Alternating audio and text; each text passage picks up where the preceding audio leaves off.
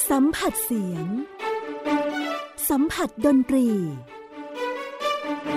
ให้คุณได้สุนทรีกับ Gen C and Classical Music เปิดประวัติอาจารย์กิจ The Voice ในฐานะนักร้องและอาจารย์สอนการร้องเพลงสไตล์คลาสสิก ในรายการ Gen C and Classical Music กับมุกนัฐถาคุณขจร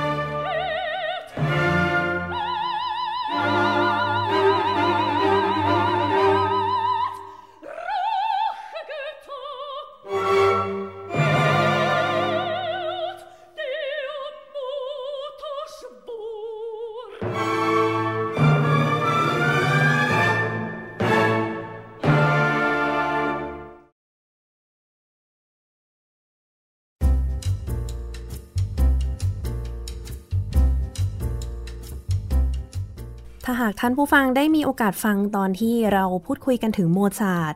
ก็จะจำเรื่องราวของ Die Sauber Flutter กันได้นะคะ หรือว่า Magic Flute บทเพลงที่ท่านผู้ฟังเพิ่งจะได้รับฟังกันไป ก็เป็นหนึ่งในบทเพลงที่มาจากอุปกรณ์เรื่องนี้เช่นกัน มีชื่อว่า Der Höller Rache kocht in meinem Herzen เป็นเนื้อเรื่องเกี่ยวกับ Queen of the Night ก็พยายามจะกล่อมชักชวนให้พามิน่าเนี่ย ซึ่งเป็นลูกสาวของตัวเองไปฆ่าซารัสโตร ท่อนนี้เนี่ยเขาเรียกได้ว่าเป็นหนึ่งในบทเพลงที่มีชื่อเสียงมากที่สุดบทเพลงหนึ่งเลยก็ว่าได้ใช่ไหมคะพี่กิตใช่ครับผมมันมีความพิเศษยังไงเหรอคะในบทเพลงนี้ จริง ๆ เพลงนี้เนี่ยเขาขึ้นชื่อกันว่าเป็นเพลงที่มีโน้ตที่สูงที่สุด ในประวัติศาสตร์โอเปร่าแต่จริงๆมันก็หลังๆก็มีคนเขียนสูงกว่านี้นะครับค่ะแต่ว่าในยุคนั้นเนี่ยตั้งในยุคโมซาร์ทเนี่ยก็ต้องเล่าว่าปกติแล้วเขาก็จะไม่ไม่ไม่ค่อยเขียนโน้ตขึ้นไปสูงมากการที่ขึ้นไปถึงตัว F ข้างบน ซึ่งที่เราฟังกันเมื่อกี้ที่ไปแตะนะครับผม เรียกว่าเป็นเรื่องประหลาดมหัศจรรย์กับสำหรับคนยุคนั้นอือหือ ก็ต้เลองยแบบเป็นนักร้องเขาเรียกว่าไง ไม่ใช่โซปราโนธรรมดาด้วยใช่ไหมจีคะใช่จริงๆต้องเล่าว่าโซปราโนเนี่ยมันก็จะมีมันก็จะมีหลายอย่างครับผม แล้วก็อันที่ร้องเนี่ยก็จะเป็น dramatic coloratura soprano โอ้ก็จะเป็นชื่อยาวเลยชื่อยาวมากครับ ชื่อยาวไปเลย ก็คือโซปราโนที่ร้องเสียงได้สูงกว่าชาวบ้าน แล้วก็ยังมีน้ำเสียงที่ดุดันคำว่า dramatic ก็คือมีความ หรือโหดอยู่ในนั้นโคโลราทูราก็คือเป็นสร้างสีสันของเสียงได้เยอะเป็นร้องเสียงโน้ตวิ่งวิ่งได้เยอะกว่าคนอื่น ขึ้นไปสูงกว่าคนอื่นนะครับผมคนที่จะมาร้องบทนี้เนี่ยก็ก็ค่อนข้างหายากเพราะว่านอกจากจะต้องเสียงสูงแล้ว ในเสียงสูงนั้นก็จะต้องมีความหฤโหดอยู่ในอยู่ในเสียงด้วยโอ้แล้วก็ต้องแสดงไปด้วยใช่ไหมใช่ครับโอ้ยผมยิ่งยากใหญ่เลยใช่โอเปร่า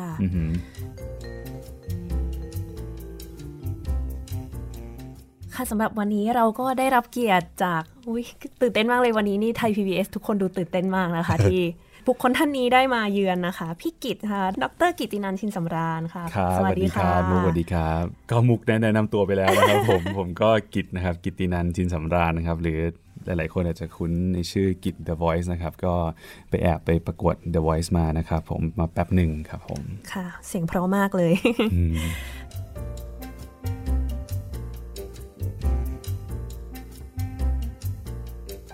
อืมอันนี้เป็นคำถามที่เรียกได้ว่าถามมาแล้วทุกคนเลยที่มาในรายการว่าอ่าฮะเริ่มต้นเข้าสู่วงการดนตรีแล้วกันได้ยังไงคะโอ้โหเริ่มเรียนจะเริ่มตอนไหนดีอะถ้าเกิดเป็นลนวงการคลาสสิกเนี่ยก็จะต้องบอกว่าเริ่มเมื่อเข้าจุฬาตอนมาเรียนปริญญาตรีอ๋อเหรอคะเพราะว่าจริง ๆ แล้วพี่เนี่ยเป็นเด็กต่างจังหวัดค่ะแล้วก็ไม่เคยเรียนร้องเพลงเลยจนกระทั่งมาสอบเข้าจุฬานะครับ ตอนสอบก็หัดเองเข้าร้านซีดีไป บอกเขาว่าคือพี่ในคือสอบจุฬาเขาก็จะมีเขียนใช่ป่ะเวลาสอบมันก็จะมีเขียนว่าต้องร้องอะไรยังไงบ้างอะไรเงี้ยครับผมพี่ก็ไปเจอว่าเฮ้ยเขาต้องร้องเพลงอิตาเลียนว่ะแล้วมันเพลงอิตาเลียนคืออะไรนะครับภาษาอิตาเลียนคืออะไรแล้วเพลงคลาสสิกคืออะไรตอนนั้นไม่รู้คือตอนนั้นร้องแต่แบบเพลงป๊อปธรรมดานะครับผมในสมัยก่อนแต่เรารู้สึกว่าเออเราเราชัดเจนแล้วแหละว่าเราชอบร้องเพลง แล้วเราอยากจะเรียนปริญญาตรีทางด้านร้องเพลง คลาสสิกด้วยคลาสสิกเหรอคะด้วย แล้วก็ย้อนไปสมัยนั้นตอนที่พี่เรียนเนี่ย มันก็ยังไม่มีพวกแจ๊สมันยังไม่มีเปิด musical theatre มันยังไม่มีอะไรแพร่หลายเหมือนปัจจุบันค่ะเพราะฉะนั้นสิ่งเดียวที่เรียนได้ก็คือมันต้องเรียนคลาสสิกซึ่งพี่ก็ไม่รู้หรอกว่ามันคืออะไร แต่ก็รู้สึกว่าเอ้ยอยากเรียนดนตรีอะแค่นั้นเองรู้สึกว่าเอ้ยอยากเรียนดนตรีเอาเขาให้สอบคลาสสิกอะอะได้ก็ไปหามาร้อง คือตอนนั้นคือตอนนั้นด้วยความที่เป็นเด็กอะครับ มันก็ไม่รู้ว่าอ๋อเขาต้องไปเรียนกันนะ อ๋อมันมีอะไรนะ เราก็รู้สึกว่าการหัดร้องเพลงของเราสมัยก่อนก็คือ เราได้ยินเราไปซื้อเทปใครมาฟังสักคนหนึ่งแล้วเราก็ร้องตาม เพราะฉะนั้นพี่ก็รู้สึกว่า เออร้องเพลงอิตาเลียนก็ไปซื้อซีดีมาแล้วเราก็ร้องตามแล้วเราก็ไปสอบก็ได้มั้งก็เลยเดินเข้าไปเดินเข้าไปในสมัยก่อนมี Tower Recordsอ่าใช่ค่ะเออพี่ก็เข้าไปแผนกซีดีคลาสสิกแล้วก็ไปบอกเขาว่าผมอยากได้ซีดีเพลงอิตาเลียนครับเขาก็ส่งแอนเดรียโบเชลลี่มาให้รู้จักไหมอ่าที่เป็นนักร้อง Andrea ตาบอด Bocelli นะครับผม ก็ไม่มีอะไรครับ ก็ก็คิดว่าก็ตามปกติก็คือ เวลามันเป็นอยู่ในซีดีเนี่ยเพลงไหนที่มันเพราะที่สุดมันก็อยู่เพลงแรก พี่ก็เปิดเพลงแรก แล้วก็หัดเลย แล้วในในปกซีดีมันก็มีเนื้อเพลงภาษาอิตาเลียนอ่าก็มันก็ดูอ่านไม่ยาก มันก็ดูอ่านมันเป็นภาษาอังกฤษตามตัวทั่วไปเออก็อ่านอ่านไปอะไรเงี้ยก็หัดก็หัดมาสอบเพิ่งมารู้ทีหลังหลังจากสอบปิดว่า กรรมการเขาอึ้งกันมากก็แบบว่าไอ้นี่มาจากไหนมันมาจากไหนเขาตอนนั้นกรรมการทราบหรือเปล่าคะว่าพี่แบบว่า ฝึกมาจากซีดีอีกที ก็เล่าให้เขาฟังครับโอ้เพราะเขาจะต้องถามเขาถามเขาถามว่าเขาพอเขารู้ว่าพี่มาจากปาจีนเขาก็เริ่มสงสัยแล้วว่า เอ้ย มายังไงเรียนกับใครเขาถามว่าเรียนกับใครมา พี่ก็บอกว่าอ๋อไม่เคยเรียนหรอกครับอะไรเงี้ยที่บ้านไม่มีไม่มีไม่มีโรงเรียนดนตรี ก็หัดมาเอง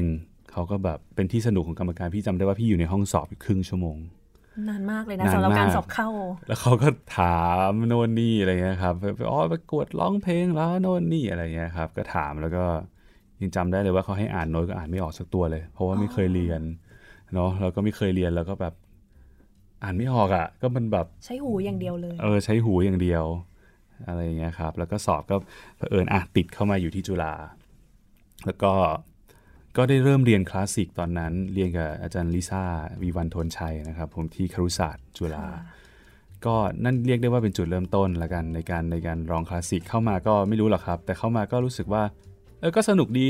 ได้ร้องเสียงดัง ๆ ก็สนุกดีเออแล้วได้ต้องแบบตะโกนได้โหวกเหวกโวยวายก็สนุกดี ก่อนหน้านั้นไม่มีเล่นเครื่องดนตรีอย่างอื่นเลยใช่ไหมคะไม่ไม่เคยเลยครับเล่นเล่นเปียโนได้มือเดียวครับ แล้วก็อ่านโน้ตไม่ได้ คือตอนเด็กๆเนี่ยแม่จะซื้อเป็นเหมือนแบบเป็นคีย์บอร์ดอันเล็ก ๆ ให้อะครับค่ะแล้วก็ด้วยความที่อ่านโน้ตไม่ได้ก็คือ เวลาได้ยินเพลงป๊อปเพลงอะไรอะนิ้วมันก็จะไปเองอืมแต่ก็ไม่รู้นะว่ามันคือโน้ตอะไร แต่นิ้วมันจะไปเอง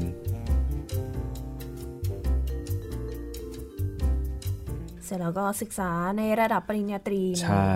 เรียนปริญญาตรีก็จริง ๆ ตอนแรกจะเลิกร้องเพลงคลาสสิกแล้วด้วยนะ คือตอนนั้นด้วยความที่ย้อนไปสักประมาณเกือบ 20 ปีที่แล้วอะไรเงี้ยมันยังไม่ค่อยมีอะไรอะเนาะเมืองไทยมันก็แบบไม่ค่อยมีอะไรให้ทำแล้วเราก็รู้สึกว่าอืม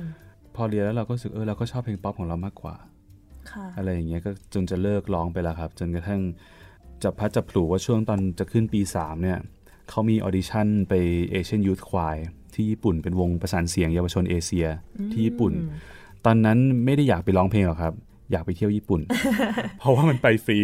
ใช่ป่ะค่ะแล้วเราก็ออดิชั่นไปแล้วเราก็ก็ไม่รู้เรื่องอะครับ ก็เห็นเขาออดิชั่นกันอะก็ไปอะอัดส่งไปอัดเทปส่งไป สรุปว่าคนอื่นไม่ได้เลยมีผมได้อยู่คนเดียวก็ได้ด้วยไปด้วยความฟลุกๆนะครับพอไปถึงนู่นก็เป็นเป็นกะเหรี่ยงเลยอะมุกคือพี่คือตอนปีสามพี่ก็ยังอ่านโน้ตไม่ค่อยออกค่ะเสร็จแล้วโน้ตพอไปไประดับนั้นเนี่ย คือเพลงมันยากมาก จำได้ว่าตอนไปอยู่ที่นู่นเนี่ยโหเครียดเลยอะมันด้วยความที่แบบเราหัดเพลงช้ากว่าคนอื่น แล้วก็รู้สึกว่าได้รับรังสีอำมาหิตจากนักร้องรอบข้างก็แบบไม่ร้องไม่ได้สักที่อะไรอย่างเงี้ยนะครับอืมแล้วมันก็เลยทำให้รู้สึกแอคทีฟแต่ว่าจะบอกว่าไปตรงนั้นเนี่ยสำหรับดนตรีคลาสสิกจริง ๆ แล้วเนี่ยจริง ๆ บอกว่าชอบรายการนี้มากเลยอะ่ะ มันทำให้แบบดนตรีคลาสสิกไปถึงไปถึงคนฟังไปถึงอะไรเงี้ยครับ เพราะว่าตอนที่พี่ไปอยู่ญี่ปุ่นเนี่ยก็จะต้องเล่าว่าดนตรีคลาสสิกเนี่ยมุกน่าจะ experience เหมือนกันว่า มันจะฟินมากเลยอะเวลาเราเล่นอยู่ในวง เราร้องประสานเสียงอยู่ในวงที่มันเจ๋งๆวงที่มันเก่งๆเราได้ไปฟังนะเวลาเราไปอยู่เมืองนอกเราได้ฟังวงที่มันเจ๋งๆเนาะมันเหมือนมันได้รับประสบการณ์ตรงนั้นมาพอตอนไปอยู่ญี่ปุ่นเนี่ยมันคือทุกคนเก่งหมดเลยอะเขาออดิชั่นมาแล้วคือ มันได้ยินครั้งแรกว่าสิ่งที่มาอยู่ในตำราว่าforte piano เนี่ยมันคืออะไรดังเสียงเบาดังเบาเนี่ยมันคืออะไรไอตัว dynamic ที่เขาพูดถึงเวลาเรียนมิวสิก t ท o รีเนี่ยเฮ้ย มันคืออะไร มันไป experience ตรงนั้นแล้วแบบ โอ้ มันเจ๋งมากอะ่ะ มันเจ๋งกว่าไอเพลงป๊อปที่เราฟังซีดี สมัยก่อนที่มันเป็นแบบที่เราว่ามันเพราะแล้วอะ่ะ อันเนี้ยมันแบบ มันรู้สึกว่ามันแบบ มันเข้าไปถึงขั้นที่มันเขาเรียกว่าความ appreciation มันเข้าไปถึงขั้นที่มันรู้สึกซาบซึ้ง อืม กลับมาก็เลย โอ้ ยาวเลยครับ ทีนี้ก็เลย ติดชอบแล้วอยู่กับเพลงคลาสสิกยาวเลยก็รู้สึกว่ารู้สึกว่ามันเป็นสิ่งที่น่าค้นหา มันเป็นสิ่งที่เรารู้สึกยังแบบยังไม่ได้เข้าไปอยู่ในโลกของมันจำได้ว่ากลับมาแล้วแบบฟังพวกชูเบิร์ตฟังเลยแบบยาวเลยครับผมอือหือไปนั่นก็เป็นจุดเริ่มต้นแรงบันดาลใจมา ไปรับแรงบันดาลใจมาค่ะอือหือเสร็จแล้วพอจบปริญญาตรีแล้วต่ออฮึปริญญาโทเลยหรือเปล่าคะยังครับ เพราะว่า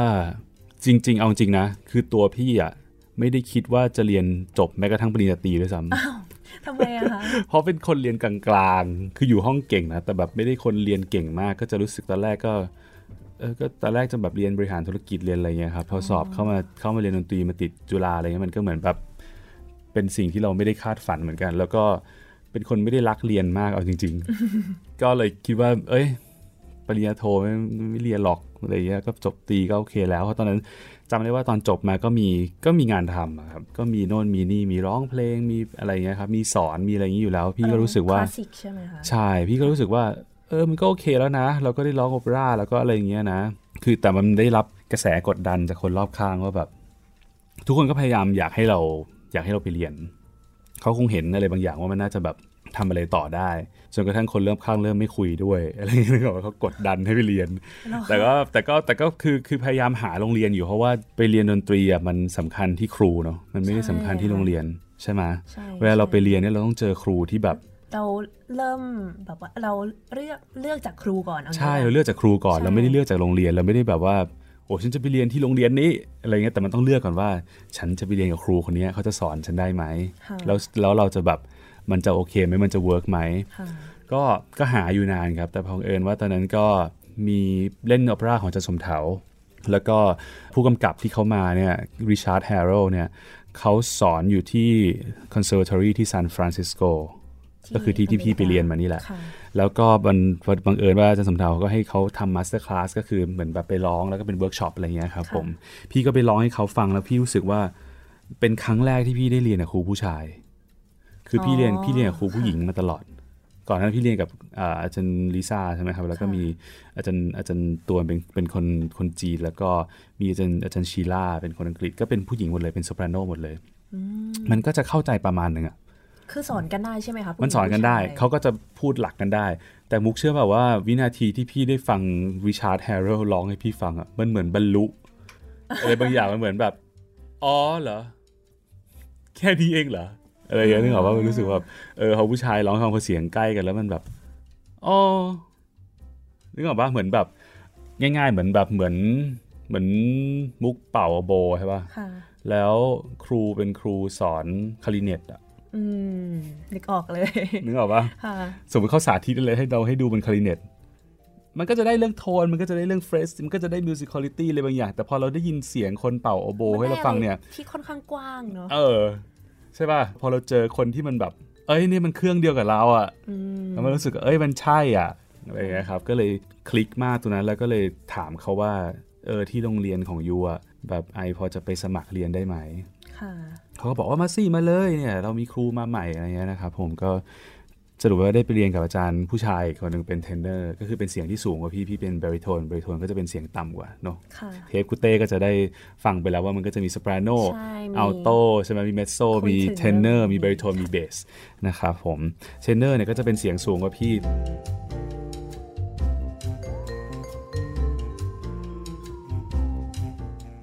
แล้วพอไปถึงเนี่ยคือเรียกได้ว่าพระเจ้านำทางแล้วก็รู้สึกว่าโชคดีมาก ๆ ที่เจออาจารย์คนนี้เพราะว่าพ อไปถึงแล้วพี่ก็ไม่รู้ว่าเขาเป็นใครอะเนาะพี่ก็ตามระเบียบพี่อะพี่ก็เป็นกะเหรี่ยงกะเหรี่ยงของพี่แล้วแบบไม่ค่อยรู้เรื่องอะโถเออ ก็ไปก็ก็รู้สึกว่า Richard Harrell เนี่ยเขาแนะนำแล้วอะมันไม่น่าจะ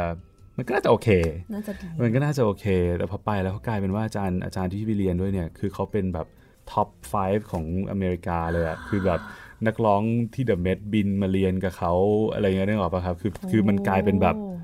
อ้โอ้โห เราโชคดีมากอะที่เขาไปได้ได้ได้หลุดเข้าไปอยู่ในสตูดิโอเขาเพราะสตูดิโอเขาเนี่ยปกติเนี่ยรับคนน้อยมากอะค่ะ แล้วก็บังเอิญได้หลุดเข้าไปอยู่ในนั้นก็คือ มันก็เลยเป็นประสบการณ์ที่ดีมาก แล้วเขาก็เขาก็ยังเป็นอาจารย์ที่ที่พี่ก็ยังบินกลับไปเรียนอยู่ตลอดเวลา ก็คือเป็นปริญญาโท อันนั้นก็คือเป็นปริญญาโทค่ะครับผม เสร็จแล้วก็กลับมาอยู่ไทยเลยใช่ไหมคะอย่างทำไงพอปริญญาโทเสร็จปุ๊บเนี่ย พี่ก็ ในชีวิตพี่ไม่เคยรู้สึกว่าพี่จะมีใบปริญญาเยอะแยะมากมายขนาดเนี้ยนะ คือพอเรียนโทปุ๊บเสร็จ 2 ปีเนี่ย มุกพี่รู้สึกตัวเลยว่า เฮ้ยมันยังไม่รอดอะ ไม่พอเนาะ เออมันยังไม่พออะ มันยังรู้สึกแบบกลับมาเมืองไทยแล้วแบบ ไม่รอดว่ะมอืม ก็เลยปรึกษาครูอะครับ แล้วเขาก็บอกว่าเออยูก็เรียนดิพลอมาอีกใบหนึงพอดีที่ซานฟรานมันมี post graduate diploma ก็คือเป็นดิพลอมาหลังปริญญาโท ค่ะ มันก็จะเน้นไปทาง perform อยู่เลยตอนปริญญาโทเนี่ยเรายังมี paper มีใดๆ มีคลาส มีโน่นนี่ใช่ไหมครับ แต่ว่าของอย่างตอน post grad เนี่ยมันเรียนแค่ร้องเพลง เรียนแค่คลาสพวกแบบออปราอะไรอย่างเงี้ยครับ มันจะเป็นปปฏิฏิบับัติติออย่างย่างเดีเดียยววเลเลยยก็อยู่กับเขาปีหนึ่งอีกปีหนึ่งเหมือนกันเดะเลยกับตอนใช่ไหมอยู่ที่ใช่ไหมเยอรมันใช่ไหมค่ะเรียนโทสองปีแล้วก็ diploma อีกปีหนึ่งใช่ มันถึงจะรู้สึกว่าแบบมันค่อยเข้าเนื้อค่อยเข้ารู้สึกว่ามันโอเค secure หน่อย แล้วก็ โชคดีว่าปีสุดท้ายเนี่ยพอดีได้ได้ได้งานที่ high school ที่นู่นอะไรเงี้ยนะครับผมก็พอดีทำแล้วมันก็มีงานต่อเนื่อง ก็เลยตัดสินใจอยู่ training อยู่ที่นั่นอีกปีหนึ่งก็คือสรุปอยู่ซันฟรานได้ 4 ปี แล้วปีสุดท้ายเนี่ยก็คือยังเข้าไป check up กับครูอยู่ตลอดก็คือ ไม่ได้เรียนทุกอาทิตย์เหมือนเดิมละ เราลองดูว่าถ้าเราอยู่ตัวเองเดือนหนึ่งเดือน เรียนเขาทุกเดือน มันยังโอเคไหมจนกระทั่งครูรู้สึกว่าครูบอกว่า เอ้ย you โอเคแล้วนะเอ่อ I รู้สึกว่าตอนเนี้ย you แบบ ยืนด้วยตัวเองได้แล้ว อยากให้ audition ละก็เลยประจวบว่าเคยไป summer school ที่ยุโรป แล้วก็แล้วก็เลย apply ไปที่ Opera Studio ที่เบลเยียมอะก็ก็ได้ย้ายไปอยู่ที่เบลเยียมสองปี ซึ่งจะบอกว่าเอ่อสิ่งที่ครูวางไว้ให้เนี่ยก็คือถูกต้องมากๆ เพราะว่าใน Opera Studio เนี่ยก็คือมันไปทำงานแล้วอะมุก มันก็คือเน้นใช่ค่ะร้องอย่างเดียวแล้วอะแล้วมันเห็นเลยว่านักร้องในวัยเดียวกันเนี่ยถ้าเทคนิคเขายังไม่ไม่ปลอดภัยอะเราไปอยู่ที่นั่นอะมันก็มีความ suffer นะ เพราะว่าโอเปร่ามันยากนะการจะแบบร้องให้มันได้เทคนิคมันอยู่ตัว คือพี่อยู่ด้วยพี่ enjoy มากพี่ happy มาก แต่มันจะมีคนที่แบบ คือเขาไม่มีครูมาสอนอยู่แล้วอะนึกออกไหมพอไปอยู่ที่นู่นแล้วถ้ามันใช่แบบพอถึงเวลาทำงานมันคือถ้ามันทำรเออทำทำงานก็คือเป็นเราอะเนาะใช่ไหมอืมแต่ถ้าเกิดเราแบบ เรา struggle อะเราแบบเราเราร้องไม่ได้อะไรเงี้ยครับมันก็ก็ค่อนข้างก็ค่อนข้างเห็นเห็นคน suffer แล้วก็เลยรู้สึกว่าการเรียนให้มันทะลุปรุโปร่ง แล้วมันเข้าใจแล้วมันเออมันมันมันปลอดภัยกับเราเนี่ยมันมันค่อนข้างทำให้อาชีพของเรายืนยาวมากขึ้นมั่นคงมากขึ้นค่ะอือหือก็เลยไปอยู่ที่ Opera Studio ที่ยุโรปอยู่ 2 ปีค่ะแล้วก็ย้ายกลับมาเมืองไทยเพราะว่าได้ได้อีเมลจากอาจารย์เด่น ที่รังสิตจันเดนอยู่ประเสริฐค่ะครับอาจารย์เด่นอยู่ประเสริฐ ก็ชวนกลับมา ก็หลาย ๆ อย่างครับ ก็เลยก็เลยตัดสินใจว่าอะลองกลับมาอยู่เมืองไทยดูค่ะอือหือก็ได้เข้าไปสอนในในวิทยาลัยดนตรีค่ะมหาลัยรังสิตครับ ก็เป็นอาจารย์ประจำไม่น่าเชื่อว่าปีนี้เข้าปีที่ 8 แล้วครับ โอ้ค่ะอยู่มา 8 ปีแล้วครับผมค่ะอือหือแล้วก็ไปเรียนปริญญาเอกต่อ โอ้ นี่ละ ใช่ครับผม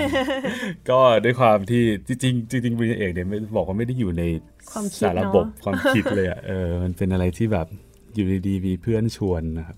เป็นพี่เบนครับเป็นอาจารย์อาจารย์จิรารัตน์สอนอยู่ที่ a b a c ค่ะคือเป็นรุ่นพี่อยู่ที่ครุศาสตร์ แล้วก็เป็นรุ่นพี่ที่รักกัน ก็รู้สึกว่าตอนเรียนเนี่ยก็สนิทกับเขามีไปร้องอะไรกับเขาบ่อยๆ แล้วก็ตอนเรียนเขารู้สึกว่าเขาก็ช่วยเหลือแนะนำอะไรอยู่ตลอดเวลา แล้วก็รู้สึกว่าถ้าเราจะต้องไปเรียนปริญญาเอกเนี่ย เราก็อยากเรียนรุ่นเดียวกับเขานี่แหละอืมก็เลยตัดสินใจอะไปสมัครเรียนดูครับผม เลยได้ได้เรียนปริญญาเอก ซึ่งมันก็อันนี้เป็นเอกอะไรเหรอคะ เป็นไม่ใช่ของเอกรองแล้วใช่ไหมคคะณะศิลปกรรมเนี่ยเขาจะเป็นดุริยางคศิลป์ตะวันตก ซึ่งพอเข้าไปเนี่ยก็จะเป็นเอกอะไรก็ได้ แต่ว่าตัวเมเจอร์มันเนี่ยมันเป็นเอ่อ western music หรือเป็นดุริยางคศิลป์ตะวันตกค่ะ เพราะฉะนั้นจะเข้าไปเป็น composition ก็ได้ ไปแต่งเพลงก็ได้ หรือจะเข้ามาเป็นการแสดงก็ได้ ก็จะเป็นแสดงเป็นเครื่องดนตรีก็ได้ หรือจะเป็นร้องก็ได้ ก็แล้วแต่ความถนัดของแต่ละคนค่ะนะครับ ซึ่งซึ่งพี่ก็เลือกก็เลือกร้องนี่แหละก็พี่ก็ต้องร้องก็คือก็จะต้องร้องแล้วก็ก็เลย แต่ปีแรกมันก็ยังเหมือนกับว่าเขาให้เข้าไปหาเข้าไปค้นหาตัวตนอะปีแรกอะมันเหมือนกับว่า เข้าไปลองดูว่าเออเรามีความถนัดอะไรประมาณไหน เพราะว่าอาจารย์ก็จะพูดตลอดว่าให้ไอเดียตลอดว่า การจะเลือกทำวิทยานิพนธ์อะไรสักอย่างเนี่ยมันก็น่าจะต้องเลือกจากสิ่งที่ตัวเองสนใจ สิ่งที่ตัวเองถนัด แล้วก็จะอยู่กับมันได้ไปอีกสองสามปี ค่ะอือหือในส่วนของพี่กิตเลือกเป็นทำเรื่องอะไรคะตอนแรกเลือกอยู่หลายอย่างครับ แต่ว่าก็มาสรุปสุดท้ายที่คำว่า Thai Art Song หรือว่าบทเพลงร้องศิลป์ไทย ซึ่งซึ่งพี่คิดว่าตอนแรกตอนแรกก็จะทำเป็นเพลงคลาสสิกนี่แหละ แต่เรารู้สึกว่าถ้าเราอยู่ประเทศไทยแล้วเรามีซอสของความรู้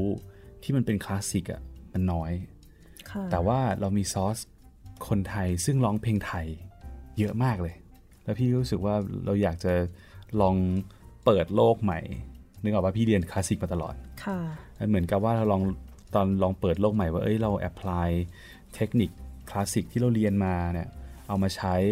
กับเพลงไทยได้ไหมเพราะว่าจะต้องจะต้องบอกว่าอยู่เมืองไทยเนี่ย จะบอกว่าได้ร้องเพลงไทยเยอะมากกว่าเพลงฝรั่ง มุกไปเล่นให้พี่บ่อยๆ มุกก็จะรู้ว่าพี่ก็จะโดนร้องเพลงแบบว่า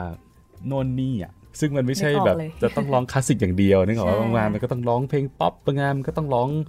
ลูกกรุงอะไรอย่างเงี้ยนึกออกปะครับ ก็เลยรู้สึกว่าเราอยากจะเรียนให้เทคนิคของเราเนี่ยมันมีความหลากหลายมากพอที่มันจะที่มันจะสามารถทำงานเหล่านั้นได้ค่ะอือฮึ ก็เลยมาเรื่องเป็น Thai Art Song แล้วเราก็กว้างๆเลยว่า ก็เป็นเพลงไทยนี่แหละเห็นมีทำคอนเสิร์ตจบไปใช่ไหมคะใช่ที่ครับผมรังสิตที่รังสิตเมื่อ2เดือนที่แล้วครับ เห็นคนไปเต็มเลย สนุกมากไม่นึกว่าคนจะไปเยอะ ไม่นึกอยาว่ากจะไปไปมาเยกอะเลยไม่ว่างวันนั้นเสียโอ้ดายเสียใจจริง ๆ แล้วก็คือพยายามจะให้มันให้มันออกมาสนุกอะให้มันรู้สึกว่าคือตอนเลือกเพลงเนี่ยคิดนานมาก เพราะว่า มันต้องมี 2 ประเด็นใหญ่ๆคือพี่เวลาพี่ทำคอนเสิร์ตพี่จะทำรีไซเคิลพี่ทำอะไรก็แล้วแต่พี่จะนึกถึงคนดูเป็นหลักว่า ถ้าเขามานั่งดูเราแล้วเขาจะโอเคกับเพลงที่เราร้องไหมอืมใช่ไหมครับค่ะแต่ทีนี้พอมาเรียนปริญญาเอกเนี่ยมันก็จะต้องคิดไปอีกแง่หนึ่งว่า นอกจากเพลงที่คนดูจะเอนจอยแล้วเนี่ยฉันสามารถดึงองค์ความรู้อะไรออกมาจากเพลงนั้น เอามาเขียนได้ไหมอ่านึกออกไหมเพราะว่าถ้าไม่ใช่ถ้าเราเลือกเพลงอย่างเดียวแล้วเราแบบ ไม่นึกเลยว่าเราจะเอามาเขียนอะไรบ้างเนี่ย ก็ตายนะเราก็เรียนไม่จบ เพราะว่าเราก็จะไม่มีอะไรเขียนวิทยานิพนธ์ค่ะมันก็จะเป็นสองส่วนนะครับ แต่ก็เลือกเน้นเป็นหลักว่ารู้สึกว่าถ้าคนดูมาฟังเขาจะต้องสนุกไปด้วยมตอนนี้ก็เสร็จเรียบร้อย พร้อมรับปริญญาเยบอยแล้วใช่อีก 2 เดือนก็จะรับปริญญาแล้วเร็วมากครับผม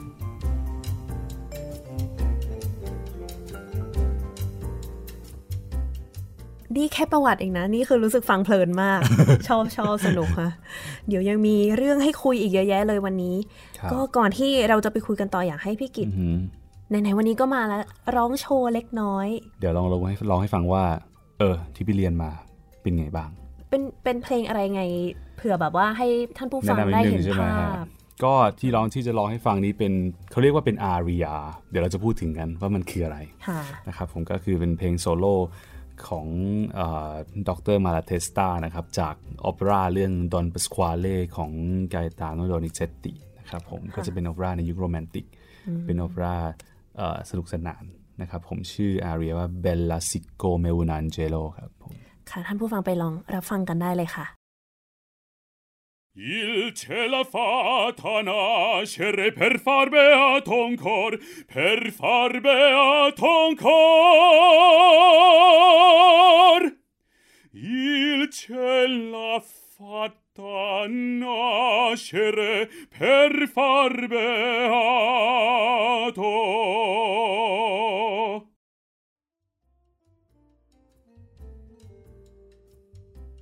เพราะมากเลยเพลงเมื่อกี้ชอบมากนั่งอยู่ข้างๆ รู้สึกใกล้มากแล้วแบบว่าโอ้โหยิ่งใหญ่ คนชอบให้โวกเวกไวๆใส่ครับผมอ๋อแต่ว่าเขาบอกนักร้องแบบคลาสสิกนี่ก็คือต้องร้องดัง ๆ อย่างนี้แหละเนาะก็จริง ๆ จะต้องเล่าว่าจริง ๆ พวกเราเนี่ยโดนสถานการณ์บังคับให้เราต้องร้องดัง ๆ เพราะว่ามุกลองคิดย้อนไปคือคือโอเปร่าเนี่ยมันเกิดมาแบบนานมาก4 5 0 0ปีที่แล้ว สมมติเราย้อนไปแบบ นานๆมากๆ แล้วเสร็จแล้วยุคนั้นเนี่ยต้องคิดว่ามันไม่มีไมโครโฟนมุกพอมันไม่มีไมโครโฟนปุ๊บเนี่ยเวลาเล่นละครคิดออร์เคสตราออกเนาะผู้ฟังคิดออร์เคสตราออกนะครับว่าออร์เคสตราใหญ่ๆเนี่ยเราจะร้องไงให้โดยที่ไม่มีไมโครโฟนเนี่ยให้คนยังได้ยินเสียงเราอยู่เพราะฉะนั้นไอตัวด้วยข้อจำกัดตรงเนี้ยเทคนิคการร้องมันก็เลยถูกสร้างขึ้นมาเพื่อให้คนเนี่ยสามารถ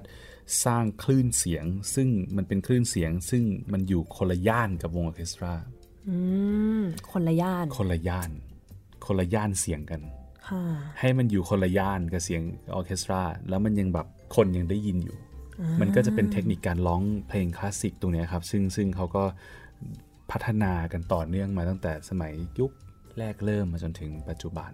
เดี๋ยวอาจจะมีขอคุยในเรื่องของเทคนิคหลังจากนี้อือหือตอนนี้อยากได้เป็นแบบ ประวัติศาสตร์ดีกว่าว่าโอ้เหอประวัติศาสตร์อืมจุดเริ่มต้นเลย อะไรเป็นแรงบันดาลใจที่ทำให้คนคนแบบว่าเขามาเริ่มร้องเพลงกันอย่างนี้ยคะพี่ว่าเสียงเพลงมันอยู่ในมันอยู่ในสัญชาตญาณของมนุษย์อยู่แล้วอะนะค่ะ แล้วก็เพลงชนิดแรกที่มันเกิดขึ้นในโลกมันก็เป็นเพลงร้องอืม ซึ่งใช่ไหมพอเราเรียนประวัติศาสตร์ย้อนใช่ไปยุคไกค่ะลๆเนี่ยเราก็จะสงสัยว่าทำไมฉันจะต้องเรียนประวัติศาสตร์เพลงร้องฉันเรียนเครื่องทำไมฉันจะต้องไปเรียนเพลงร้องก็มันจะไม่มีเครื่อง เพราะว่ามันมีร้องก่อนเพราะว่าร้องเนี่ยมันเป็นเขาเรียกว่ามันคือคือปกตินักร้องเราจะพูดว่าเราใช้ body เราเป็น instrument เราใช้ body เราเป็นเครื่องดนตรี มันก็เป็นเครื่องดนตรีชนิดแรกในโลก ซึ่งพระเจ้าสร้างขึ้นมา ก่อนที่มนุษย์จะ ประดิษฐ์เปียโนจะทำเครื่องเป่าเครื่องสายอะไรขึ้นมาเนี่ยสิ่งแรกก็คือว่าเราร้องเพลงได้ก่อนค่ะแล้วสมัยก่อนนี้ คนก็ยังไม่รู้จักการร้องเพื่อความบันเทิง สมัยก่อนนี้มุกต้องคิดไปว่าย้อนไปไกลๆเนี่ยคนก็จะอยู่ติดอยู่กับความเชื่อทางด้านศาสนาซะเยอะใช่เพราะฉะนั้นมันก็มันก็เป็นสาเหตุที่ทำให้เอ่อพอเวลาไปโบสถ์ปุ๊บ เราท่องบทสวดใดๆต่างๆเนี่ยเขาก็เริ่มคิดทำนองง่ายๆ โน้ต3 4ตัวเข้ามาประดับเหมือนเหมือนเรานโมตัสสะอะไรของเราเนี่ยนึกออกว่ามันก็จะมีเมโลดี้ง่าย ๆนะครับ มันก็จะเริ่มมาจากตรงนั้นก่อน เริ่มมาจากว่าอ๋อโอเคเออเออลองสวดให้มีทำนองสินะพอสวดมีทำนองปุ๊บร้องกันมาคนเดียวสักพัก พี่ว่าเดี๋ยวจะเล่าให้ฟังว่าจริงๆแล้วพัฒนาการดนตรีพี่เชื่อว่ามันเกิดมาจากความเบื่อของมนุษย์นะอันนี้น่าจะจริงอืมคนก็จะเริ่มเบื่อ เบื่อแล้วร้องลายเดียวเบื่อแล้วไหนแกลองร้องคู่หน่อยเดประสานดิอ่าอืมนะมันก็อยู่ในโอเวอร์โทนตรงนั้นใช่ไหมเวลายินก็ประสานก็เริ่มมีสองแนว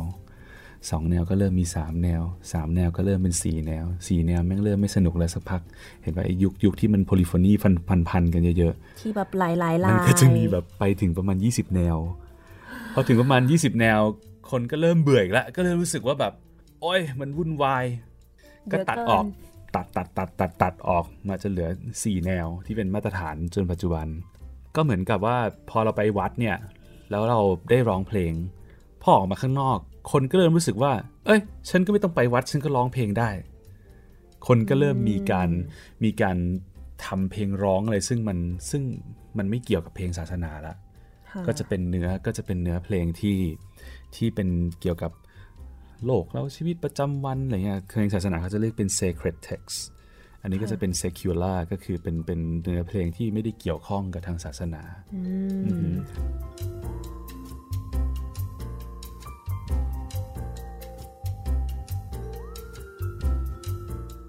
พอมันมี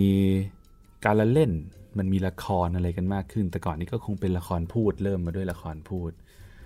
สักพักก็เริ่มผมจะเริ่มรู้สึกว่าใส่เพลงไปก็น่าจะดี มันก็เลยเริ่มมีการร้องเป็นทำนอง ใช่ไหมในตัวละครในตัวละคร แล้วก็เกิดมาเป็นละครร้อง ซึ่งตอนนั้นพี่เชื่อว่าเขายังไม่ได้เรียกว่าโอเปร่าด้วยซ้ำคือจริงคำว่าโอเปร่าเนี่ยมันเป็นมันมาจากลากศัพท์ ภาษา ถ้าจำไม่ผิดน่าจะเป็นละตินค่ะมันแปลว่า work work work ทั้งในแง่ของการทำงานและผลงาน ซึ่งเขาเดาว่า work ในที่เนี้ยมันหมายถึง composition อ่า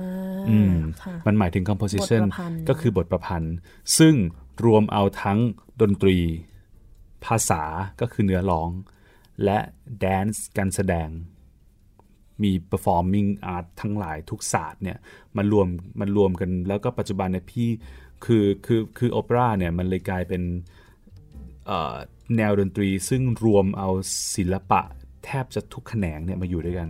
ใช่ไหมใช่ในมันมีเรื่องของสดนเตตรีจด้วยสเนาะเตจมีเรื่องเสื้อผ้ามีเรื่องอะไรคือมันรวมทุกอย่างหมดเลยอะมุกมันมีมันมีทั้งใดๆใช่ไหมครับ แล้วก็ตอนแรกที่เริ่มเนี่ยก็จะต้องเล่าว่ามันมาจากมันเป็นออเปร่าที่คนก็ยังสมัยก่อนความสนใจของคนอะ ก็ยังไปได้แค่รู้สึกว่าเป็นเรื่องเทพเจ้าอืมก็ฉันใช่รู้จักเรื่องเทพเจ้าใช่ไหมฉันก็เอาเรื่องความเชื่อเทพเจ้าทั้งหลายเนี่ย เอามาสร้างเป็นละครเนาะเหมือนละครจากจากวงวงๆแล้วเราสมัยก่อนนึกออกมาอ่าฮะแล้วก็จะก็จะเป็นเรื่องเทพเจ้ามาสร้างเป็นละคร ละครพวกเนี้ยมันก็จะมีความซีเรียสเขาก็เลยเรียกมันว่า serious opera opera seria ก็จะเป็นสิ่งที่ฮิตมากในยุคบาโรกย้อนไป พอเล่น opera seria มาสักพักเนี่ย คนก็จะเริ่มรู้สึกว่าแบบ เฮ้ยมันเครียดอะ คนเราต้องการความบันเทิงมันต้องการความเนาะบันเทิงอะเขาแต่เขาก็ยังไม่รู้ว่ามันมันสามารถแต่งเรื่องที่บันเทิงได้เขาก็เลยใส่ที่เขาเรียกว่า intermezzo เข้าไป มันเป็นโอเปร่าตลกขั้นกลางระหว่างแอคของโอเปร่าเซเรียซึ่งไอตัว intermezzo เนี่ยต่อมามันก็เลยกลายเป็นจุดกำเนิดของคอมิก o อเปร่าหรือว่าออเปร่าบูฟาก็คือละครโอเปร่าชวนหัว ก็คือเรื่อง Magic Flute ที่มุกเปิดไปเมื่อตอนต้นค่ะใช่ป่ะครับ มันก็คือจากยุคบาโรกเนี่ยคิดว่าเล่นเรื่องเครียดเครียดเครียดเครียดเครียดมาตลอด พอถึงยุคโรแมนติกโมซาร์ทเนี่ยก็จะเห็นว่าเรื่องราวก็จะไม่ค่อยเกี่ยวกับเทพเจ้าละก็จะเป็นเรื่องเกี่ยวกับชีวิตมนุษย์ เป็นละครน้ำเน่าทั่วไปละเริ่มแบบเข้ามาเริ่มสู่แบบมาสังสู่คมชีวิตปกติของเราละค่ะอือหือ คือฉะนั้นโอเปร่าเนี่ยมันค่อนข้างจะสะท้อนวิถีชีวิตความเชื่อความคิดอะไรหลาย ๆ อย่างของคนในแต่ละยุคสมัยออกมาอันนี้คือเป็นยุคคลาสสิก อันนี้คือมายุคคลาสสิกละยุคคลาสสิกก็จะเป็นก็จะเป็นโอเปร่ามันก็จะไม่เครียดมาก มันจะเป็นโอเปร่าตลกซะเป็นส่วนใหญ่ ค่ะอือหือเป็นเรื่องเกี่ยวกับเอิ่มมนุษย์ปกติทั่วไปค่ะทีนี้เหมือนเดิมก็เบื่อกันละ ก็เล่นตลกมาก็เบื่ออีกละอืม ก็พอมายุคโรแมนติกก็เลย โอ้ฉันอยากทำละครที่มันเป็นละครแบบมีความรู้สึกเข้าไปใส่เยอะใช่ไหมดนตรีคลาสสิกเอ่อใช่ดีไอ้ยุคโรแมนติกมันก็จะมีความแบบใช่ค่ะใส่ความรู้สึกใดๆเข้าไปเยอะๆอะไรเงี้ยครับมันก็มันก็เป็นนำมาสู่ออเปร่าซึ่งมันเป็นชีวิตจริง real life มากขึ้น จะเป็นเอ่อเป็นออเปร่าในยุคโรแมนติก หรือว่าเลดมาเนี่ยเขาจะเรียกว่า verismo ค่ะก็จะเป็นโอเปร่าที่เป็นเรื่องเกี่ยวกับโอ้โห ชีวิตจริงโศกนาฏกรรมอะไรที่มันแบบโศกใช่ไหมนาฏกรรมโศใช่กนาต้องฏคำกรรนี้มเลยใช่ไหมจะต้องมีการตายกันเกิดขึ้นในตอนหลังคนดูจะรู้สึกฟินในการไปดูโอเปร่าแล้วแบบมันตายทำไมทำไมมันโหดร้ายจังแต่เออแต่ทำไมมันแต่อันนี้โหดร้ายเรื่องจริงนะรู้สึกว่าอืมมีการตายทำไมโอเปร่าต้องตายถูกต้องไหมมันเป็นมันเป็นมันเป็น culture มันเป็นมันเป็นเขาเรียกว่าอะไรอะ อุปทานหมู่ของคนยุคนั้นนะก็คือแบบ ฉันชอบตัวเนี้ยโอ้ยเขาไปอีโอเปร่าเรื่องนี้มันดังมากเลยทำไมมันดัง อ๋อนางเอกมันตายตอนจบโหดร้ายเออ ก็เลยจะต้องมีการยุคนั้นก็จะสังเกตว่ายุคแถวๆเนี้ยก็จะมีความแบบมีโศกนาฏกรรมเกิดขึ้น ยุคคลาสสิกดูออกเป็นซิทคอมอะไรอย่างเป็นงี้ยซิทคอมเนอะอืมเป็นซิทคอมแล้วก็อืมอันนี้ก็จะเป็นความเป็นละครน้ำเน่ามากขึ้นนะเนาะเป็นยุคโรแมนติก แต่มันก็มีหลากหลายเรื่องนะครับ แต่พี่พูดถึงในลักษณะที่มันแบบที่ได้รับความนิยมในยุคนั้น แล้วก็พอพัฒนามาเรื่อยๆ ในยุคยุคปัจจุบันเนี่ยของเราเนี่ยด้วยความที่โลกมันเปิดมากขึ้น เพราะฉะนั้นเรื่องราวมันก็ไปได้ไกลมากเลยอะหมูมันมีโอเปร่าทำเป็นเรื่องเทพเจ้าก็ได้อืมใช่ไหมเราจะพูดถึงเทพเจ้าเราจะพูดถึงชีวิตของเราปกติก็ได้ คือโอเปร่าเด็ดเลดหลังๆนี่ก็คือเป็นเรื่องเนี่ยที่เกิดขึ้นในปัจจุบันละ ซึ่งพี่พูดว่าพี่ถึงบอกว่ามันก็สะท้อนวิถีชีวิต สะท้อนความเชื่อของคนในยุคนั้นๆอยู่ในละคร ซึ่งซึ่งพี่ค่อนข้างอืมฝังใจว่ามันจะต้องเรียกว่าละครร้อง เพราะว่าไอ้คำว่าโอเปร่าเนี่ยมันก็มาทีหลังอะมันมาหลังจากละครพวกนี้มันได้ถือกำเนิดขึ้นมาแล้ว คนก็อ๋อค่ะสร้างโอเปร่าขึ้นมาสร้างละครร้องขึ้นมา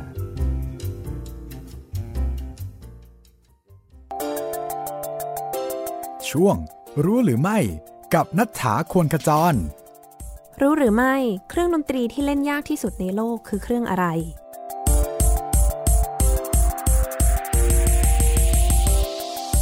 Guinness World Record เคยจัดอันดับเครื่องดนตรีที่เล่นยากที่สุดไว้ว่าโอโบคือเครื่องดนตรีที่เล่นยากที่สุด รองลงมาคือ French horn แต่ในขณะเดียวกันก็มีนักดนตรีมากมายออกมาต่อต้านและไม่เห็นด้วยกับการจัดอันดับในครั้งนี้ แน่นอนละค่ะว่าทุกเครื่องดนตรีล้วนมีความยากง่ายแตกต่างกันไป ตามความคิดของแต่ละคน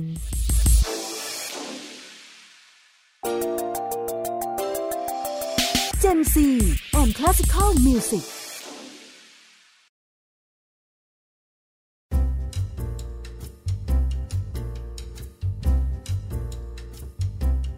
อันนี้คือมุกคิดว่าหลาย ๆ ท่านก็คงจะสงสัยเหมือนกันอือหือมิวสิควลละครเวทีอ่าฮะเมื่อเปรียบเทียบกันนะคะครับ ก็จะต้องบอกว่าละครเวทีเนี่ย มันก็เป็นช่วงรอยต่อมาจากโอเปร่านี่แหละค่ะมันก็เป็นช่วงที่คนคิดค้นไมโครโฟนขึ้นมาละไมโครโฟนมาละไมโครโฟนนี่ไมโครโฟนนี่มาเหมือนละเป็นแบบว่าเป็นจุดจุดเปลี่เปยลี่ยนนเป็นจุดเปลี่ยน ถ้ามุกย้อนไป musical ยุคแรก ๆ เนี่ยก็จะดนตรียังคล้ายๆโอเปร่าอยู่ composer ที่เป็น classical composer เนี่ยก็เริ่มแต่งดนตรีซึ่งเบาสมองขึ้นมาได้มากแล้ว แล้วมันเริ่มมาในอเมริกาก็คือในยุคนั้นแจ๊สเริ่มมาละใช่พอมันมีแจ๊สมีป๊อป culture ขึ้นมาเนี่ยเขาก็เกิดการ cross ระหว่างเอิ่มดนตรีคลาสสิกกับเพลงป๊อปค่ะมันก็ cross เข้ามาเกิดมิวสิควลในยุคแรก ๆ ใช่ไหมครับ สมมติย้อนไปอะง่ายๆ สมมติ The Sound of Music อย่างเงี้ย วิธีการร้องมันก็ยังจะแบบ The hills are alive มันก็ยังมีความเป็นออเปร่าเล็กๆ เป็นออเปร่าที่ไม่ได้ตะโกนโหวกเวกมากแล้วเพราะมันใช้ไมโครโฟน พอพัฒนามากขึ้นเนี่ยมิวสิควลเองก็เป็นอีกหนึ่งหลักฐานทางประวัติศาสตร์ ซึ่งบันทึก pop culture ของแต่ละยุคเอาไว้ อืม มันก็นึกออกมาพอไล่ต่อจากยุคนั้นมา สมมุติว่าไล่มาหน่อยเป็น 90อย่างเงี้ย อย่างมิสไซงอน หรือใดๆก็แล้วแต่อย่างเงี้ยมันก็เป็นป๊อปในยุคนั้นอะจนกระทั่งมาถึงปัจจุบันแฮมิลตันที่ดังมากตอนนี้เป็นฮิปฮอปไปละโอ้อืมเพราะฉะนั้น musical เนี่ยมันหลากหลายมาก มันเริ่มด้วยมันเริ่มด้วยแน่นอนมันเริ่มมาจากเอ่อ classical tradition มันก็แปลงออกมาเป็นมีเป็นแจ๊สมีเป็นพ็อปมีเป็นร็อกมีเป็นฮิปฮอปมีเป็นใดๆต่างๆ หรือจริงๆ พอมาเล่นที่เมืองไทยก็จะเห็นว่า musical ไทยเนี่ย มันก็คือเพลงป๊อปของไทย สไตล์การแต่งเพลงป๊อปของไทยในยุคนั้นๆ ค่ะ อืม นั่นเอง ซึ่งอันเนี้ยครับ ถ้าไล่ย้อนกลับขึ้นไป สมมุติเรามองมาที่ปัจจุบันมันคือ musical มองย้อนกลับขึ้นไปยุคนั้น โอเปร่าก็คือเพลงป๊อปในยุคนั้น ในยุคบาโรกเขาก็นี่คือเพลงป๊อปของเขานึกออกปะบาร์กก็เล่นคือนึกว่าเข้าใจไหมตอนยุคบาร์กก็คือคนก็เล่นอันเนี้ยเป็นเพลงป๊อปอยู่ในบ้านอะ ฉันก็เล่นเพลงบาร์กฉันก็เล่นอันเนี้ย ฉันก็เป่าอันเนี้ยนั่นดนตรีคลาสสิกจริงๆ ก็คือเพลงป๊อป ก็คือเพลงป๊อปในยุคแต่ในเป็นเป็นดนตรีซึ่งซึ่งถูกแต่งมาในยุคนั้นเป็นที่นิยมในยุคนั้นที่รู้สึกว่าจริงี้งๆมันนะก็น่าจะเป็นเรียกว่าเป็นอย่างเดียวกันก็ได้เนาะใช่ มันก็คืออย่างเดียวกันมันก็คือเกิดจากการพัฒนาการลักษณะเดียวกัน เกิดจากข้อบังคับในลักษณะเดียวกัน ใช่ไหมแล้วก็ใช่ไหมอย่างเกณฑ์นะคนเบื่อเหมือนยุคบาโรกเนี่ยคนก็เบื่อแบบเล่นโน้ตเยอะๆอะ ใช่ไหม homo พอโมซาร์ทเนี่ยมันก็เป็น homophony มันก็แบบฟังง่ายๆฟังสบายง่ายๆๆสบายๆพอฟังง่ายๆเป็น pattern นะปุ๊บคนเบื่ออีกโรแมนติกก็แหกคอกเอา chromatic ใดๆใส่เข้าไปอีก คนเบื่อ chromatic แล้วใช่ไหมก็เริ่มแบบไม่มีคีย์อะมันก็มันก็คือค่ะพี่ว่าดนตรีมันพัฒนามาลักษณะนั้น แล้วก็โอเปร่ามันก็คือดนตรีของยุคนั้นๆ มันก็ก็มากันเรื่อยค่ะๆอือหือควบคู่กันมา ส่วนตัวของพี่กิตตอนนั้นก็คือเคยไปอยู่ใน เอ่อ Opera Studio โอเปร่าโอเปร่าสตูดิโอครับที่เบลเยียมมาใช่ยากไหมคะ เพราะว่าสำหรับตัวมุกมุกมองว่าแบบโหมันต้องแสดงด้วยอะมันดูแบบว่าเหมือนเป็นมันนักแสดงด้วยเลยป่ะมันสนุก เพราะเราเลือกแล้วอ่ามันสนุกเอ่อมันทำให้พี่ชินกับการใช้ชีวิตบนเวที เพราะว่าใน Opera Studio เนี่ยเปิดประตูเข้าไปถึงปุ๊บเนี่ยก็คือเวทีเลย ค่ะ ห้องห้อง ห้องใหญ่ ๆ ตรงกลางของเขาเนี่ยก็คือก็คือเวที ก็เหมือนกับว่าพี่ใช้ชีวิตอยู่บนเวทีตลอดเวลาอืมเพราะฉะนั้นการเดินขึ้นเวทีแต่ละครั้งเนี่ย พี่ก็จะไม่รู้สึกประหม่าไม่รู้สึกอะไร เพราะว่ามันถูกเทรนว่าแบบ อยู่ที่นั่นสองปีอะมุกก็คือจันทร์ถึงศุกร์หรืออีเวนเสาร์อาทิตย์ด้วยซ้ำมันเหมือนกับแบบ เหมือนแบบถ้ามุกจัดรายการวิทยุเป็นประจำอ๋อห้องอัด ก็ไม่อะไรเงี้ยนึกออกปะค่อยๆดีขึ้นเรื่อยๆค่อยๆดีขึ้นใช่ไหมค่ะใช่ไหมเออค่อยๆชินแล้วมันก็จะค่อยๆค่อย ๆ ใด ๆ ไปอะไรมีเงี้ยวันนี้ครับตื่นเต้นหน่อยอยู่ดีๆก็มีกล้องอยู่มาดีเต็มก็เลมียกล้องมาเต็มหมดเลยจ้าค่ะครับ มีคนดังมา ก็นั่นแหละก็คือเป็นประวัติศาสตร์เดี๋ยวเรียกว่าประวัติเลยก็เล่าเล่าเล่าที่มาที่ไปแล้วกันให้ฟังว่าจริง ๆ คนจะรู้สึกว่าโอเปร่ามันคือศาสตร์ชั้นสูง ซึ่งจะต้องปีนบันไดฟังก็ก็ก็ต้องปีนบันไดฟังจริงคือถ้าไปดูโอเปร่าโดยที่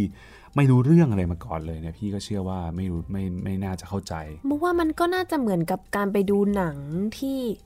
ไม่ได้ดู trailer มาก่อน ถูกต้องเข้าไปแล้วเราก็จะสักพักหนึ่งอะก่อนเราจะแบบตามมันได้ ใช่แบบใช่ไหมจะไม่รู้ไอเดียคร่าวๆเนอะแล้วซึ่งอีโอเปร่าเนี่ย เรื่องราวมันจะสลับซับซ้อนกว่าหนังเยอะอืมเอาจริงอ่านเรื่องย่อบางทีนะ บางเรื่องนะ ต้องอ่านสี่ห้ารอบกว่าจะเข้าใจอะแค่จำชื่อตัวละครมันก็ได้ก็ตายแล้วก็แบบนึกออกเป็นภาษาต่างดาวอะอืมแต่ว่าก็ก็ถ้าวิวเบราผมก็ค่อนข้างแนะนำว่าให้เหมือนกับว่าเตรียมตัวไปก่อนนิดนึงว่าแบบศึกษาเรื่องไปนิดนึง ว่ามันเกี่ยวกับอะไรอะไรเงี้ยมีเพลงอะไรที่เราจะต้องเข้าไปฟังเทรลเลอร์ไปก่อนเทรลเลอร์ไปก่อนนิดนึงอืมซึ่งเดี๋ยวนี้ ซึ่งเดี๋ยวนี้เนี่ย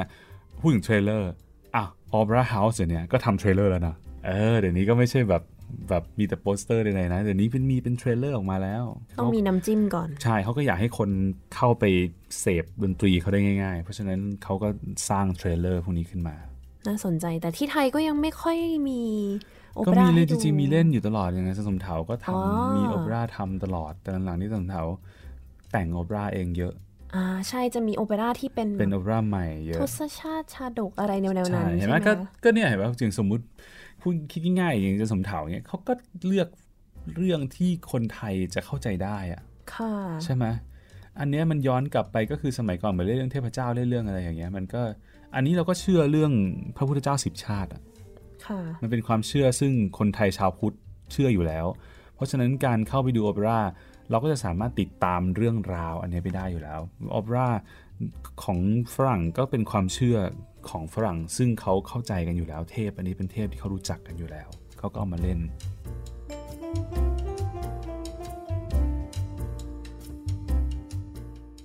เรายังอยู่อีกตอนหนึ่งบอกก่อนเลยว่า นี่เขาบอกว่าขอตัวอยู่สองยังตอไม่นกลับเหรอโอเคยังไม่ให้กลับบ้านได้ได้เพราะว่ายังมีเรื่องที่น่าสนใจแล้วก็อยากจะถามอีกเยอะเลย เพราะว่าครับนอกจากโอเปร่าแล้วเนี่ย มันยังมีวิธีการร้องแบบอื่น ๆ อีกที่ท่านผู้ฟังอาจจะแบบ ไม่รู้จักอืมเพราะว่าเออคุ้นเคยแต่กับคำว่าโอเปร่าใช่เนาะแบบเวลาฟังพี่กิตร้องเพลงแล้วเนี่ยก็จะเอ้ยอือฮึนักร้องโอเปร่าใช่แต่ความจริงมันมีมากกว่านั้นเนาะมีมากกว่านั้นอาจจะต้องขอพูดถึงเรื่องนี้ในตอนถัดไป อยากจะเล่าให้ฟังด้วย อยากให้คนเข้าใจชีวิตพี่สักที ใช่ แล้วก็รวมไปถึงในเรื่องของตัวพี่กิตเองด้วยว่าโหเมื่อกี้จริงๆ ก็เล่าประวัติมาค่อนข้างเยอะ แต่ว่าเรายังไม่รู้เรื่องหลังจากนั้นอ่าฮะอ่า น่าสนใจหรือว่าโอเคแม้แต่กระทั่งการทำงานในมหาวิทยาลัยเนาะครับ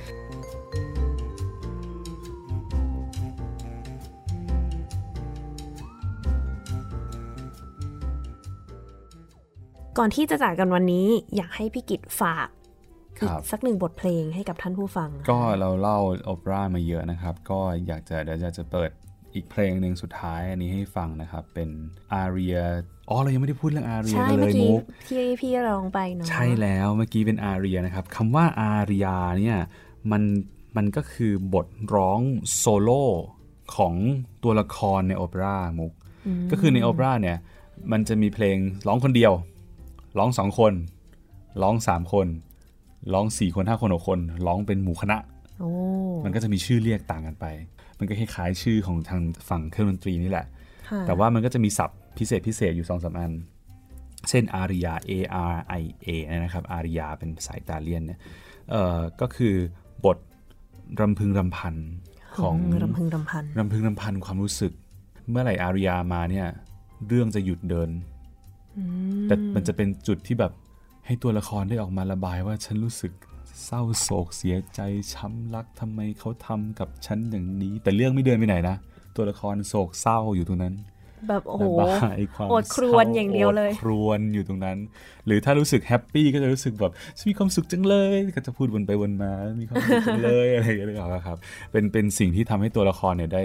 ได้ระบายความรู้สึกณโมเมนต์นั้นๆออกมา ท่อนโชว์ว่าเป็นท่อนโชว์ว่าอย่างนั้น แล้วก็อันเนี้ยก็จะเป็นเป็นสิ่งที่ทำให้ทุกคนจำเช่นดีเฮเลราคือตอนตอนตอนต้นที่ที่มุกเปิดอย่างเงี้ยครับก็เป็นท่อนที่เห็นไหมเรื่องมันก็ไม่ไปไหนเรื่องมันก็แค่ให้แบบไปฆ่าเขาไปฆ่าเขาฉันเกลียดเขาไปฆ่าเขาใช่พูดอะไรเงี้ยวนซึ่งซ้ำๆใช่ไหมก็จะพูดค่ะวนซ้ำๆด้วยเนื้อหาต่างๆ แต่ว่าด้วยคำร้องต่างๆ แต่ว่าเนื้อหาไม่ไปไหน ก็จะวนอยู่ที่นั้นว่าการกระทำย้ำๆๆๆๆๆอยู่ตรงนั้น ค่ะ แล้วก็ส่วนที่เอ่อเรื่องมันจะเดินเนี่ยอย่างสมมติในในยุคโมซาร์ทเนี่ยเขาจะมีอีกอันหนึ่งเขาเรียกว่า recitative recitative ก็คือเอ่อมันเป็นกึ่งพูดกึ่งร้อง เป็นทำนองกึ่งพูดกึ่งร้อง คือทำนองไม่ได้เพราะมากทำนองซ้ำๆไปมาเอาไว้ให้เรื่องเดิน เป็นเป็นจุดที่ตัวละครจะสนทนากันค่ะพูดกัน เล่าเรื่องว่าฉันจะไปทำนี่อ๋อไปนู่น แล้วเรื่องไปนู่นเรื่องดำเนินต่อไปเรื่อยค่ะๆเกิดอะไรขึ้นมาตัวละครมันเล่าให้ฟังว่าเกิดอะไรขึ้นมาพอไปเจอเกิดอะไรปุ๊บเสร็จแล้ว ไปเจอคนนี้ก็พูดพูดพูดพูดพูดพูดพูดเกิดการตัดสินใจอ่าไปทำอย่างอื่น อันเนี้ยมันอยู่ใน recitative อือฮึของโมซาร์ทเนี่ยก็จะง่ายๆเลยครับ ก็จะเป็น aria recitative aria ก็คั่นไปอย่างนี้เลยอะพอแบบพูดสักพักหนึ่งอยากจะระบายอารมณ์ละระบายอารมณ์ระบายอารมณ์เสร็จแล้วเรื่องต้องดำเนินต่อแล้วกลับมาพูดใหม่ พูดเสร็จปุ๊บอะฉันอยากจะระบายอารมณ์อีกละฉันระบายอารมณ์นึกถึงแบบเวลาอารมณ์ดูละครแล้วจะมีฉากแบบว่านั่งแล้วก็เปิดเพลงเศร้า อะไรอย่างนั้นซึ้ๆอะไรอย่างนั้นได้ค่ะนั่งเศร้าๆอย่างนั้นใช่ไหมครับค่ะแล้วในนั้นมันก็จะมี duetเป็นเพลงคู่ เป็นเพลงคู่ ซึ่งก็ again เนื้อหาไม่ได้ไปไหนพอเมื่อไหร่เพลงพวกนี้มาปุ๊บเนี่ยเนื้อจะเนื้อหาจะหยุดละ duet ถ้าเป็นเป็น love duet ก็จะรำพึงรำพันว่าฉันรักเธอขนาดไหน ฉันก็รักเธอเอาฉันน่ารักเธอมากกว่าเธอเป็นทุกสักสิ่งทุกอย่างในชีวิตฉันเรื่องไม่ได้ไปไหนใช่ไหมครับหรือถ้าทะเลาะกันก็จะทะเลาะกันอยู่ในเหตุการณ์นั้นอะในในปลาย duet อาจจะแบบเกิด solution อะไรบางอย่าง แต่ก็ยังไม่ไปไหนอีกจนกระทั่งเข้าเข้า p e r s e p t i v e ใดต่อ แล้วก็จะเป็น trio ใช่ไหมครับ มันก็จะมีเป็น quartet สี่มีคน quintet มีอะไรเงี้ยนึกออกว่ามี sextet มีใดๆต่างๆ ก็คือก็คือชื่อจะเรียกคล้ายๆ กลุ่ม chamber ของออร์เคสตราค่ะอือฮึก็จะเป็นอย่างนั้นแต่ว่าก็ again เรื่องก็จะแต่พอมันเป็นถ้าถ้าถ้าเป็นในตัวที่มีคนร้องเยอะเนี่ย เรื่องก็จะเดิน แล้วบางทีพวก sextet พวกอะไรพวกเนี้ยครับ มันจะเรื่องมันจะยาวมันจะยาวหน่อย แต่ละเพลงมันจะยาวหน่อยนะครับ เพราะฉะนั้น aria ที่เลือกมาให้ฟังวันนี้เนี่ยก็เป็นอีกหนึ่งเพลงซึ่งเชื่อว่าเป็นเพลงซึ่งหลาย ๆ คนน่าจะคุ้นหูแทบจะเรียกได้ว่าเป็นเพลงป๊อปของของโอเปร่าเลยก็ว่าได้นะครับผมเพลงชื่อว่า n e s u n Dorma เป็นเอ่อเป็น aria ของคาลาฟซึ่งเป็นพระเอกจากโอเปร่าเรื่อง t u r a n d o t ของปูชินีค่ะนะครับผมเอ่อระบายความรู้สึกว่า คือเจ้าหญิงจูเรนดอตเนี่ย เป็นเจ้าหญิงซึ่งแบบมีจิตใจเยือกเย็นมากจะแบบฉันจะไม่รักใครอะไรเงี้ยแล้วก็โอ้ในคาราฟเนี่ยจะไปพิชิตใจเจ้าหญิงจูเรนดอตเจ้าหญิงจูเรนดอตบอกว่าทำใดๆมาหมดละพรุ่งเนี้ยเธอจะต้องไปหาชื่อฉันมาให้ได้ ว่าฉันชื่ออะไรเนี่ยครับก็เลยก็เป็นที่มาของการร้องรำพึงรำพันของของเจ้าชายคาลาฟในใน aria นี้นะครับผมซึ่งเปิดมารับรองว่า คุ้นหูกันแน่นอนนะครับสำหรับ Nessun Dorma จากโอเปร่าเรื่อง Turandot ของปูชินีพี่กิตเองเคยร้องเพลงนี้ไหมคะ ไม่เคยเพราะมันเป็นเพลงเทนเนอร์ แต่พี่เคยเล่นอ๋อเรื่องเป็นนี้ของเทรนเนอร์แต่จะมีคนชอบให้ร้องตลอดเวลา สูงไปป่ะ มันสูงไปมันเหมือนเวลามุกมุกแบบสมมติเอ่อสมมติพี่เป็นนักบัสซูนอะแล้วคนบอกว่า อยากฟังเพลงโอโบอะเอาเพลงโอโบมาให้เป่าสูงเกินไม่ไหวสูงเกินไม่ไหวแต่เห็นหลังๆมาก็ดูแบบพี่กิตน่าจะต้องร้องสูงๆเยอะใช่ไหมมาอยู่เมืองไทยจะต้องปรับตัวเยอะครับ จะต้องปีนป่ายเสียงตัวเองขึ้นไปปีนป่ายครับผมเพื่อความอยู่รอดครับ ก็สำหรับวันนี้เวลาก็หมดลงแล้วต้องขอขอบคุณพี่กิตมากๆเลยนะคะ ที่มาคุยกันยังอยู่กันต่อในตอนหน้าค่ะท่านผู้ฟังคะดิฉันมุกนาถาคุณกระจรและกิตครับ กิตินันจินสำราญครับค่ะ เราสองคนขอลาไปก่อน สวัสดีค่ะ สวัสดีครับ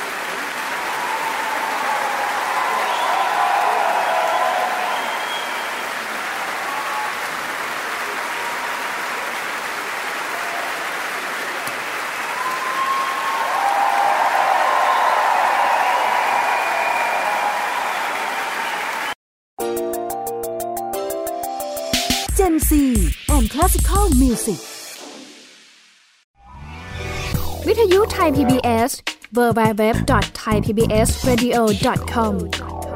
ออกอากาศจากอาคารบี องค์การกระจายเสียงและแพร่ภาพสาธารณะแห่งประเทศไทย ถนนวิภาวดีรังสิต กรุงเทพมหานคร